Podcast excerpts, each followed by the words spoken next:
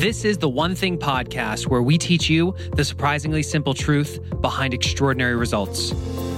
I'm your host, Geoff Woods. For all of you who are business owners, this episode is for you. And we ask you the question why'd you get into business in the first place?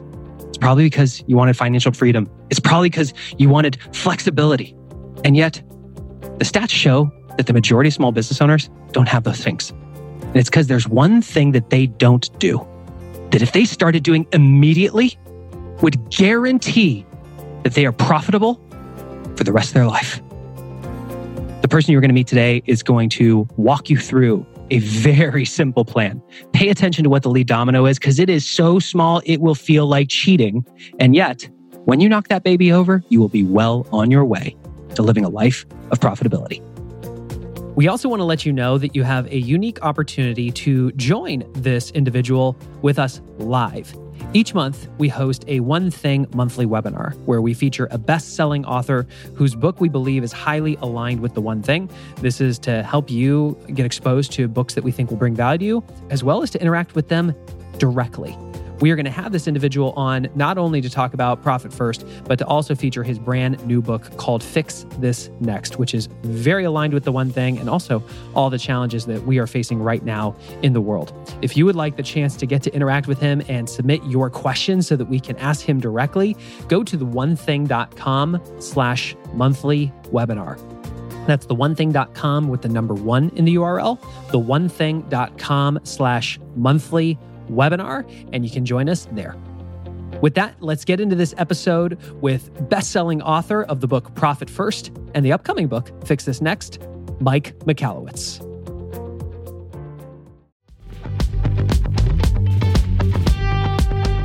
Eating healthy is an investment. It's an investment in yourself, but it also often requires an investment of your time. But good news is, Factor has delicious, ready to eat meals that are ever fresh and never frozen they're chef created, dietitian approved, and ready to eat in just two minutes.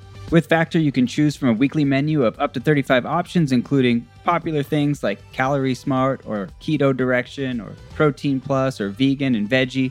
Also, discover 60 more add ons every week, like breakfast on the go, lunch snacks, beverages to help you stay fueled, feel good all day.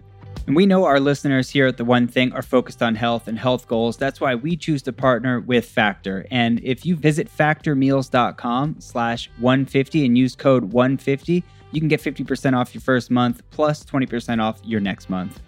Again, that's factormeals.com slash ONE50 and use code ONE50 to get 50% off your first month plus 20% off your next month.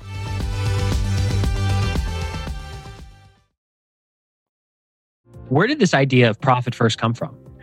It, it came, Geoff, from my own, honestly, desperate needs.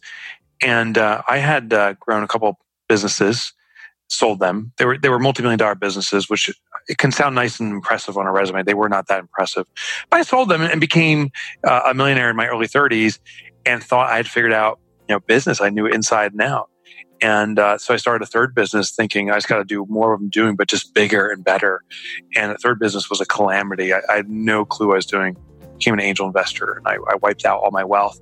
Plus, I was chock full of arrogance and ignorance. Like I was just thought I was hot, and um, and I wasn't. And I think God had a greater plan for me. Uh, I I lost everything I made. The only thing I didn't lose was my family. I mean, I lost my house, I lost my possessions, I lost everything and um, I had to start again. And uh, I I made profit first because I, I realized after I lost everything that I did not understand the fundamentals of business operations. I, I, didn't know how finances worked. I didn't know how the other elements worked. So what I did was I, I, I, just observed my own behavior of how I managed the finances, which wasn't through the accounting system. It wasn't through reading a balance sheet and tying into an income statement it was through logging to my bank account and running my business off my bank account, which I've been told is the worst way to do it. And I believe is actually the best way. I just set up a system, you know, keep logging to my bank account, but set up these accounts at the bank, pre-allocate money to its intended use before spending it, and then I'll start working within the confines of what's available. And uh, so I, I, did profit first for myself, and it, it, turned my life around, and that's why I ultimately started to write about it. Okay, so give it give us, give us a high level of what profit first is. Yeah, so the, the high level is this: profit first is a cash management system. It's not an accounting system, and some people, when they hear the hear the concept, they get it confused. And what I mean is, it simply gives you direction on managing your cash flow and ensuring profitability. The foundational premise is this traditional accounting tells us that profit comes last. It's sales minus expenses equals profit. In fact, it's even in our vernacular. We call profit the bottom line or the year end, mm-hmm. which I mm-hmm. believe are the worst terms we could ever use. Because that formula and those terms all tell us that profit comes last. And it's human nature, that when something comes last, it means it's insignificant. So, you know, you would never say, you know, my friends are they're the, on the bottom of my list or they're bottom feeders. You would, you would never say like, you know, my health, um, my health come is so important to me. That's why I put it last. Of course not. You say I put my health first, or I put my friends first, my family first. So it's human nature. What comes first gets done. What comes last gets delayed.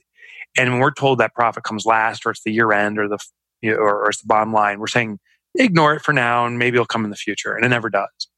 So the premise of profit first is we flip the formula to be sales minus profit equals expenses. And in execution, when revenue comes in from a sale or transaction of any type, we deposit into our bank account. And then instead of saying, oh, I have all this money to spend, we allocate a portion of that money first toward profit. Now, in the full implementation of profit first, it's not just the profit account. We also allocate money toward the owner's compensation Owner's compensation is basically the payroll for the owner, different than the profit distribution. Then we allocate money toward taxes when, when tax time comes, which I believe is, I'd argue, is the biggest bill for most businesses associated with the operations of a business, yet is we're the least prepared for. So we're going to allocate money toward taxes, and then we're going to allocate money toward OPEX. And with the money allocated out this way, now when I log into my bank account, I know exactly how much money is reserved for a profit distribution, how much is available to pay myself, I have security that my taxes are being reserved. And in the OPEX account, I see what's truly available to operate my business. You touched on a few things there that I, I think are extremely important. First, I had an aha, which is you know, we talk so much about lining your dominoes up and making mm-hmm. sure that you are clear on what that lead domino is. And for every business, the purpose of the business is to make a profit not their mission. Their mission might be impact or something like that. Yet the one thing of the business is profit, which funds the ability to live their mission. Yet so many of us, when we do our financials, it's the last line. Yeah, it's it's crazy, and the association with profit. Some people are, are negative when they hear profit first. Like, oh, are you all about money? I'm like, not really. I'm all about being of service, of having impact. And money is the lifeblood for that. without profit, you don't have sustainability. Sadly, there was a statistic, and I don't know the original source. I know the SBA was involved in part, but I don't know if the SBA was the one who conducted this part of the study. The SBA identified in the US, there's 25 million small, I'm sorry, 28 million small businesses, 25 uh, doing $25 million of revenue or less. So if anyone listening does $25 million in revenue or less and you have your own LLC or sole proprietorship or anything, you are considered a small business by the SBA. And they identified that 83% of small businesses in the US are surviving check by check. Now, this went to be on to go uh, to be a global study. There's 180 million small businesses, $25 million in revenue or less. That's my business. And of all these businesses, 83% are surviving check by check. 83% are desperate to bring in cash today because they can't pay the bills, the rent, and the owner doesn't pay themselves. And I, at first I thought, I'm like, Geoff, there, there's something wrong with us, man. Like, why can't we figure this out? The reason we start our business in part is for financial freedom. I think actually the two biggest drivers for starting a business is to do what brings us joy, impact, and to have financial freedom. Yet for the vast majority of us, neither of those come true we don't achieve financial freedom. We're actually beholden to the business financially. We start to lament and resent our business. And so the joy is gone. So the two reasons we start it are the two things that don't happen.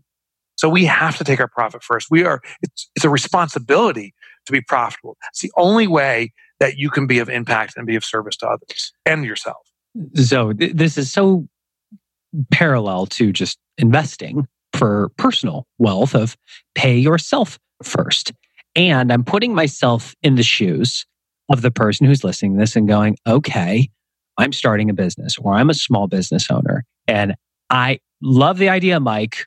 Kudos to you. Yet I don't have profit right now, or I don't have enough at the end for profit as well as to pay myself a salary. So, how does somebody actually approach this and start living it? Yeah, so that's and that's the most common resistance I get is I can't take my profit first until I'm profitable. That's the same as someone saying I don't exercise and I'm not fit and I need to wait until I'm fit before I can exercise. and uh, you know, in, when you look at it that visually, then it's like, no, the only way to become fit is by starting the exercise. Now, you don't run a marathon on your first workout; you got to build your way to it. Every business that's generating revenue has an opportunity, has profit baked into it. We just need to extract it and and, and adjust accordingly. So what we do is any what I've done was any business, and we have over 300,000 businesses that have successfully implemented Profit First, and it, it's now scaling at a uh, exponential rate, which is so amazing to watch. But that, what this translates to is we have a lot of case studies. The businesses that successfully implement Profit First start very slow and they let it grow.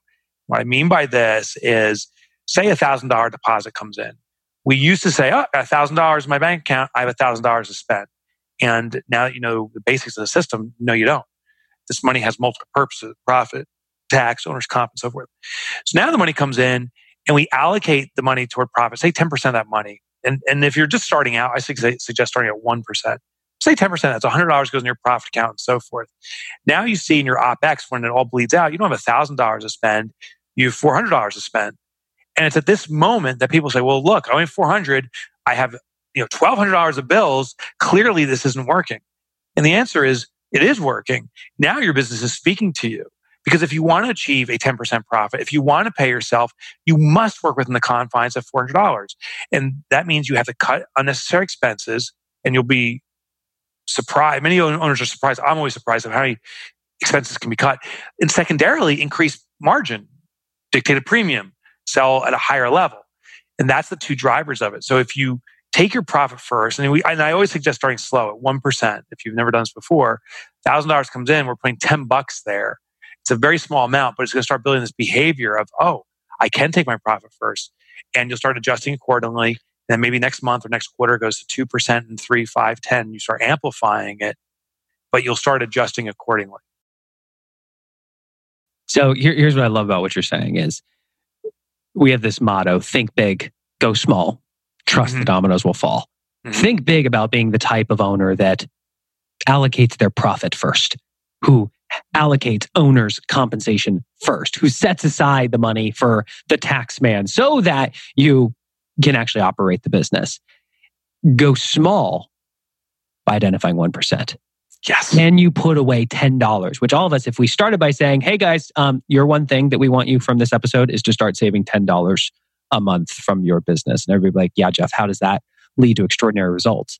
But if you can understand that it's about building the behavior, learning to build the muscle of allocating money for your profit first, and over time it can scale.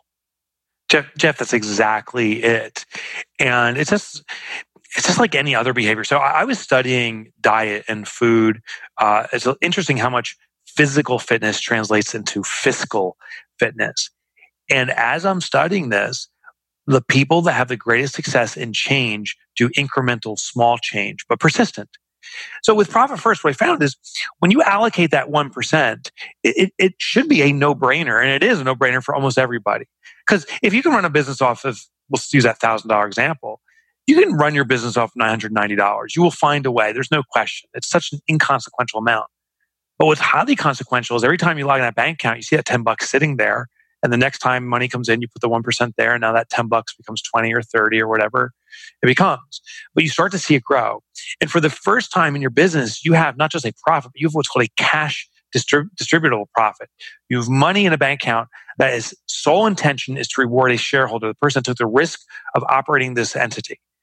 So that money sits there. And what we're going to do at a periodic basis, I, I teach this in the book, but usually every 90 days, the money that's sitting in that profit account comes out in portion, in part, as a distribution to the shareholders. And the rule is the shareholder can only use it for their own effects. It's not to be plowed back or pushed back in the business. Those terms actually nauseate me because those are the very soft terms for saying, oh, more expenses for the business.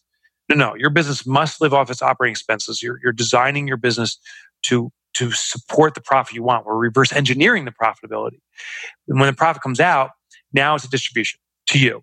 And, and when I did this for myself, I started this now 11 years ago. I've had 43 consecutive quarters of profit distributions. But my first quarter was my favorite. It was the smallest amount. I took out truly eight dollars, and um, I went to the I went to the the cash the banker the cashier. And I said, "Hey, uh, could you keep that in all singles, please?" And, you know, I wanted to fan myself with it. And I, I took the eight bucks and I went to Starbucks. Um, and I I said, "Give me." I want the best coffee I can get for eight bucks, which ends up being like a small coffee, uh, shockingly, at Starbucks. But that coffee, Geoff, was the most delicious coffee of my life because for the first time, there was no debit or credit card I was using. It wasn't a business expense. It wasn't an expense I'd incur in the future. I wasn't borrowing for it. For the first time, my business said, here's a reward. Do what you want with it. And it starts building the muscle. And I'm like, oh my gosh, eight bucks. What if this was $8,000 or whatever? And over time, I started to build to those and greater objectives. But it has to start small. We, I had to convince myself the system worked. And that's how I invite mm. all people to work with Profit First. Start small to convince yourself it works for you and then expand on it. Let's dive into Parkinson's law here because I know that when it when people start trying to implement this, they're going to face the brutal reality of their business talking back at them and saying, hey, your expenses are too high for you to actually have the yeah. relationship with the goals that you want. So, Parkinson's law, to recap, is the idea I'm paraphrasing here that work expands the time you allow it. That's you know, exactly it. Yep. Right. So yep. if you give yourself two weeks to do a project, you will take two weeks. If you give yourself eight weeks, it will take eight weeks. And the same applies to money. So yep. walk us through how it applies to our expenses. So, so this guy Northcote Parkinson's a behavioral theorist, I think from the 1950s, studying uh, the relation between resource or supply and demand. And exactly to your point, the more supply of time, the longer it takes uh, because we work more or less efficiently within it. Well, this is true for money too, and, and toothpaste. Uh, is the example I use in the book. the more money that's made available, the, the more we consume of it, and the less we become more innovative. And that was Parkinson's second principle. The more available resource we more we consume, the less it brings about forced frugality, which is very obvious, but also brings about innovation. So the example of toothpaste is funny because I think we can all relate to it. And, and whoever's listening in tonight, you, my friend, will be experiencing this. And, and here's what happens. You get ready to brush your teeth tonight and uh, either have an empty tube of toothpaste or a full tube of toothpaste. That's usually the one or two scenarios. The full tube, we squirt that toothpaste out on our toothbrush and start brushing away. Or if you turn the faucet on and the toothpaste falls in the sink, you don't touch it. That's pretty gross. You, you squirt more out because you have a full tube of toothpaste. So we use it excessively or lavishly without even noticing. In the second scenario where it's an empty tube of toothpaste, like that prune like situation, now all of a sudden we the twisting and turning, the force we'll put into it, people become highly innovative. They cut off the back end of the toothpaste. People put in the door jamb and close the door. There's even inventions made to extract the toothpaste at this level, as little slips. And also, we'll start to use less. We don't need a full long bead now. Just you know, one one drop, on one bristle hair is adequate for a fresh, minty mouth. What's so interesting is the toothpaste will last on a new tube, you know, three, four weeks. An empty tube of toothpaste, some people can extend for three or four weeks. So it's not the um, the size of the tooth or the amount in the tube. It's how we manage what's available. And when there's less, when there's a constrained supply, we start to be innovative, twist, turn, put in the door jamb, and we start to be frugal. We use less. So this is true for time. It's true for every effective life toothpaste. It's true for money. When we constrain the amount of cash available in the operations of the business, this is where we'll start to wring out the value of the few dollars we have less. We, we start using, instead of buying new stuff, we buy used stuff. Um, we, we, find ways to negotiate and even um, you know barter uh, the solutions we need. We still drive the same results. We just do it more frugally. By taking your profit first, by taking your compensation first, by reserving for taxes first, the money left over is now that shriveled up tube of toothpaste, and this becomes your greatest ally you'll start operating your business naturally in a far more frugal, efficient, and innovative way. Mm, I love that. And it's so true. I just keep thinking about my wife when the toothpaste gets about like 80% empty. Yeah. She goes to throw it away. No! Oh, I, that's exactly what I did when I was like, honey, give it to me. I will take your leftovers. And that bad boy will last me months. Months, baby, months. Oh, yeah. Well, you know, and and we really want to force upon ourselves, like, you know, I, I suspect she feels comfortable throwing away because it's cheap, it's dispensable, and there's another one in the closet. When I travel, I just have my little travel toothpaste. I, I did a two week trip through India, um, and it was hotel to speech to next hotel to airport constantly. I, I didn't get time to stop anywhere uh, and, and scout for to- toothpaste. That little tube, whatever it is, like a quarter ounce of toothpaste, lasted the entire time because I knew I had no alternative. When when we set up the profit first system, it will become very tempting to go to a new quote unquote tube. If we just leave the money in that profit account sitting there in front of us and our OPEX is empty, eh, you might as well borrow from yourself, which then defeats this. It becomes a shell game if you do that. So what I teach in Profit First, we need to remove the temptation from even borrowing from ourselves, hide the profit away. And there's ways to do that, but hide the profit away, hide the tax away, pay yourself out of the owner's comp and normalized salary so that you do feel the squeeze and you don't have another tube just waiting for you. You, you've brought this up multiple times now, and it's worth diving in. What's the difference between profit for distribution and owner's comp? And why do you need both? Great freaking question. And the, and perhaps one of the most misunderstood concepts. Profit is a reward for shareholder investment, meaning taking the risk, risk of investing, starting a business, owning equity. What you're doing is you uh, own a business that's contributing value to your community, uh, your your country, our world, and you've done what 93% of the world population will never do. Only 7% of the world population are business owners and entrepreneurs. 93% will work for us in some capacity. Um, and sometimes they work for us as employees. Other ways they work for us vendor, as vendors. But we we all, as an entrepreneur, you're supplying for the economy. This is the thank you. The profit is a thank you for make, taking on that extraordinary risk because your business could fail, and sadly, many small businesses do. I want to stop that, but many do. I, here's an example. I, I own stock in Ford. Ford sent me a distribution check, thirteen dollars and twenty three cents. I can see it right in front of me now, uh, in my mind. And here's what I didn't do. I didn't say, "Oh, Ford, I don't deserve this. Take the money back. I'm going to plow it back into the company, meaning they can spend it." No, I own the stock. I'm hoping the stock will go up, but if it doesn't, it may go down. I took on risk. This is a reward for me taking risk.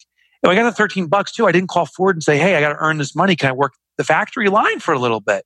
No, uh, this is my reward. We are all shareholders. We are shareholders in many cases of small business where we started the company. When that money comes out, it's a reward for you for taking the risk because the valuation of your stock could go up or go down. And if it goes down because you're the minority shareholder, you may own 100% of this business. The consequence is harsh. So this is a thank you.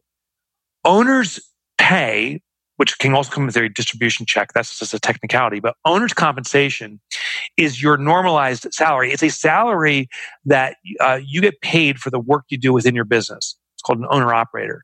And a real simple way to calculate this is if you had to hire someone else to do all the work you're doing, what would you pay them? You may say, well, I'm just picking a random number, $100,000 a year. Great. That should be your salary. So the business needs to pay you. You're an employee just like you would have hired someone else. That salary is designed to support your lifestyle. That's what you live off of. You also are a shareholder in this business.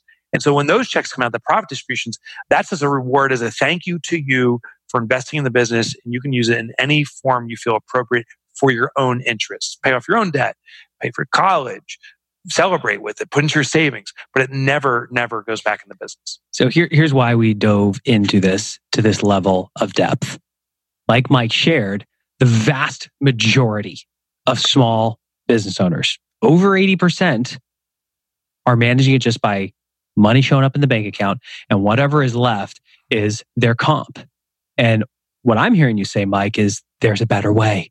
It's called figure out what your salary is as the operator. Pick a number that goes there. Figure out what your profit is on a monthly basis for owner distributions. Put it in there and then leverage Parkinson's law so that you have more constraint around your expenses so you get more innovative and creative. Dude, you summarized that perfectly. It's exactly what you said. What's an example of a company that's done this? So I'll give you my favorite example because it, it, it points to not just driving profitability. It points to when we focus on profitability, how absurd the industry standards can be and may, should inspire you, the owner, to challenge the industry norms. You know, the industry operates this way because of habits and, and routine and culture, but doesn't mean that's the way the industry should be. And, and uh, bringing about disruption can be uh, extraordinary to the growth and health of a business.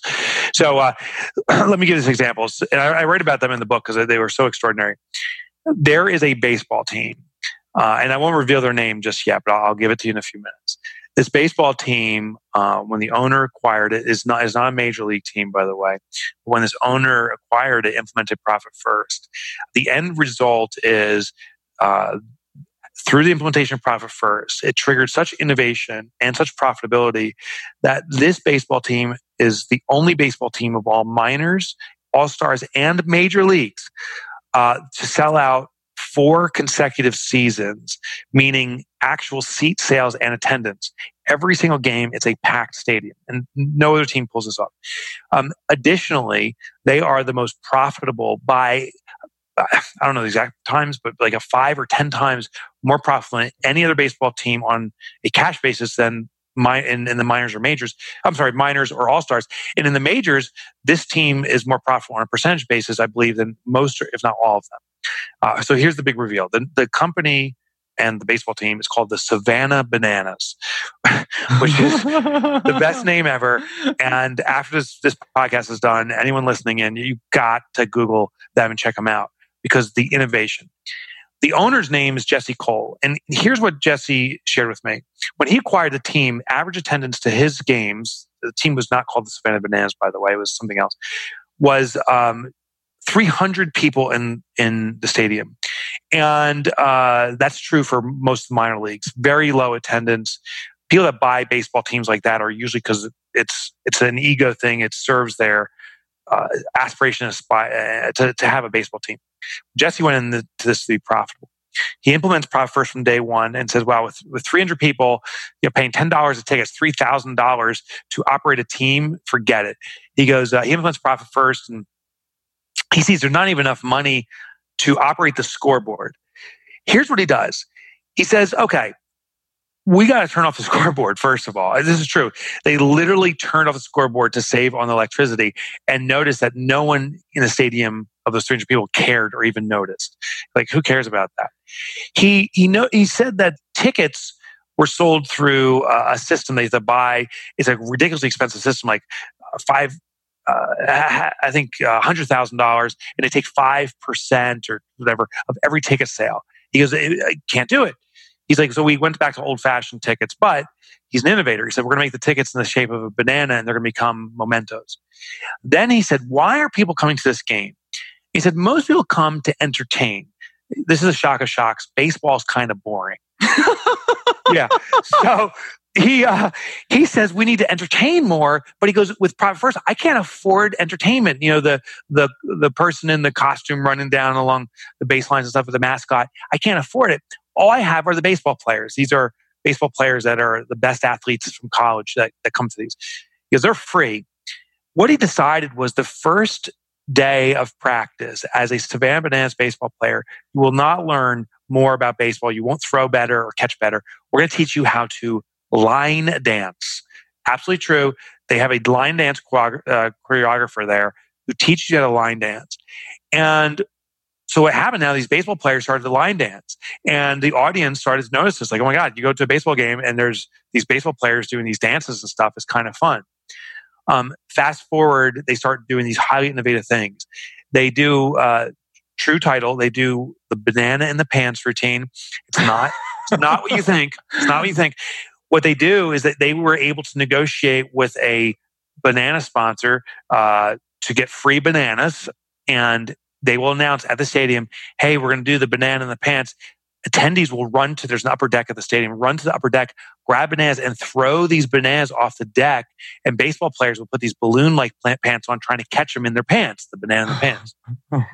my favorite thing, though, I was so intrigued by this. My favorite thing was I went to multiple games now to observe this place. Four to I'm sorry, 5,000 people in a stadium that can fit 4,500 people. Standing room only, it's packed. There's antics going on the whole time. I had the privilege of throwing out an opening pitch a few seasons back. I go there and I'm watching, and Jesse Cole, the owner, still acts as the announcer. He goes, Hey, we'd like to start the game off by asking any parents here with babies under uh, five months old to donate their baby for the opening ceremony. And that's the words he uses donate their baby. And Geoff, I'm not kidding. There's mothers running down concrete steps with their baby like a football.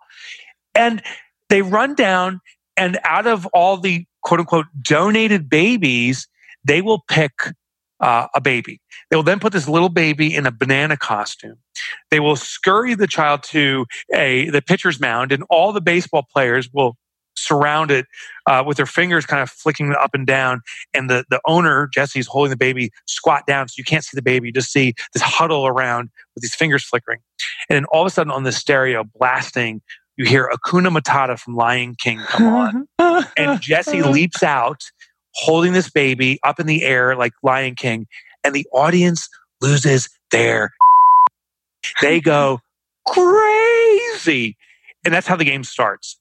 And as a result, like I told you, four seasons sold out. Their, their fifth season, uh, the 2020 season, which starts in uh, June, I believe, or maybe late May, um, is already uh, almost sold out. It'll be sold out in the next month or so. Their shirts and all their goodies and those type of stuff, uniforms, sold throughout the world. Uh, they've been on ESPN more than any minor league baseball team in history. Uh, and there's even talks about doing a TV show about them. They've become the Harlem Globetrotters of baseball. And uh, Jesse's actually become a friend of mine and attributes a lot of this to profit first. Because when you take your profit first, it doesn't say, you know, just cut costs. That's a small part of it. What it really says is how do you get so innovative and drive the same results? And that's what he's done. Mm, I love it. I love it. And here's here's something how it relates to you living the one thing. It's this idea that we've shared uh, for all of us who have ever been on a vacation, ever. Mm-hmm. How much did you get done the day before vacation? a ton, right? exactly. Because, because uh, constraints create clarity. When you have a constraint on your time, you suddenly become very clear. These are the things I must do. I need my ID. I'm going on a plane. Oh, I'm going international. I need my passport you get extremely clear on the things that you need to do. And when we start talking about managing our time with a 411 and time blocking, you get clear on the 20% and you have constraints knowing that if you're going to have a relationship with your goals, you must get these big rocks done this week in order to be on track for your goals or you fall behind. It's the same principles, yet with money. Everything does not matter equally when it comes to your expenditure. Now, what I'm hearing you say, Mike, is that there is a 20% that matters most. It's called profit. It's called owner's comp. It's called taxes. And everything else is everything else. That's exactly and, right. And that's the operating expenses. Yeah, you just, I mean, yeah, that's exactly right, Geoff. That's the Pareto principle, right? So Vincenzo Pareto uh, studied uh, this. He's, he was an Italian economist. You, I'm sure you're familiar with this story. Of course.